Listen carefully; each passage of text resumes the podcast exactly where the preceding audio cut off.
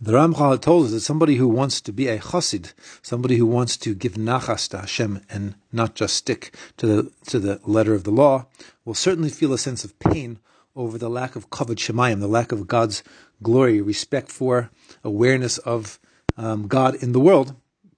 And that is very connected to what the time period we're in right now, actually, which is we are now holding in the three weeks. We're about to begin the nine days this coming Shabbos, where we keep all of these halachas of mourning, where we keep the, the um,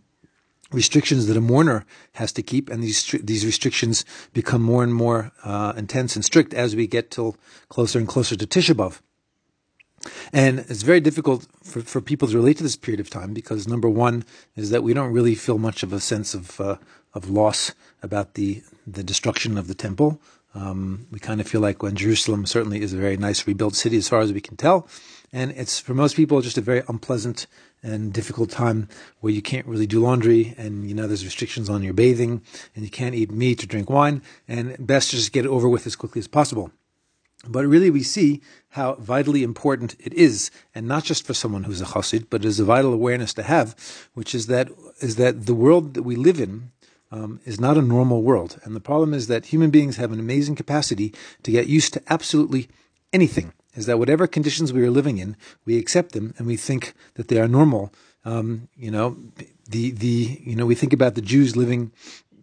you know, in in uh, in in uh, Eastern Europe, you know, in the in the in the times of uh, you know the the czars and the Cossacks and the they, I think how terrible it was then, but for them it was also it was normal. They didn't think it was so terrible. This is what whatever conditions you live with is considered normal. So we live in a world where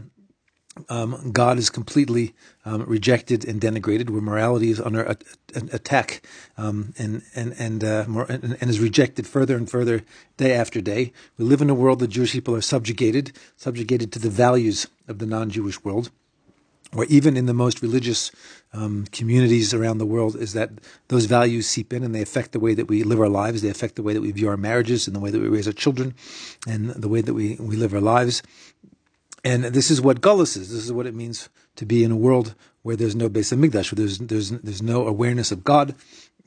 that the things which are um, really tr- true and valuable and good are, are seem to be um, rejected and seem to be presented as bad. And we live in a world which is totally upside down and getting more upside down by the day. And so, this is, so the, the, along comes the, the three weeks and the nine days, and it focuses on, you know, so if we're the fact that we don't feel a sense of loss and a sense of mourning is a problem.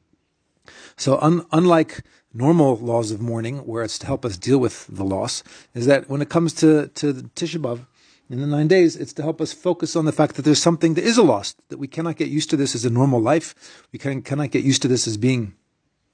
a normal world, that we we have to understand that this is a world which is completely distorted, and this is a world as it's not supposed to be. And if we accept the world as normal, then we're certainly not going to want to change it, and we're not going to live in a way where we're anticipating the coming of Mashiach, trying to bring the world to the place it's supposed to be. And so, the, the this period of time is exactly what he's talking about. It's to focus on the fact that this that is that this world is really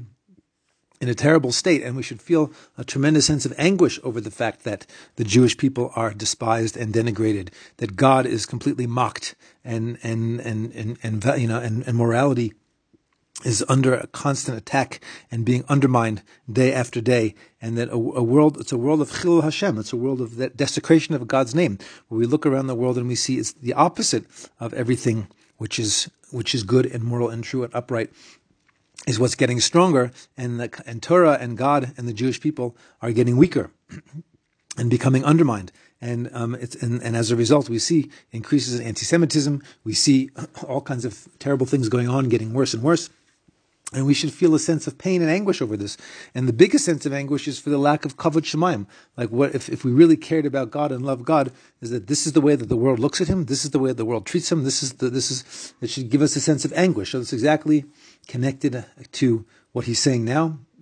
is that, and again, it's, it's an obligation not just for a chassid. A chassid, as always, may have to take it to a higher degree, but each and every one of us need to reflect on the fact that our role as a Jewish people is to be a light unto the nations, to bring morality and Torah and godliness to the world.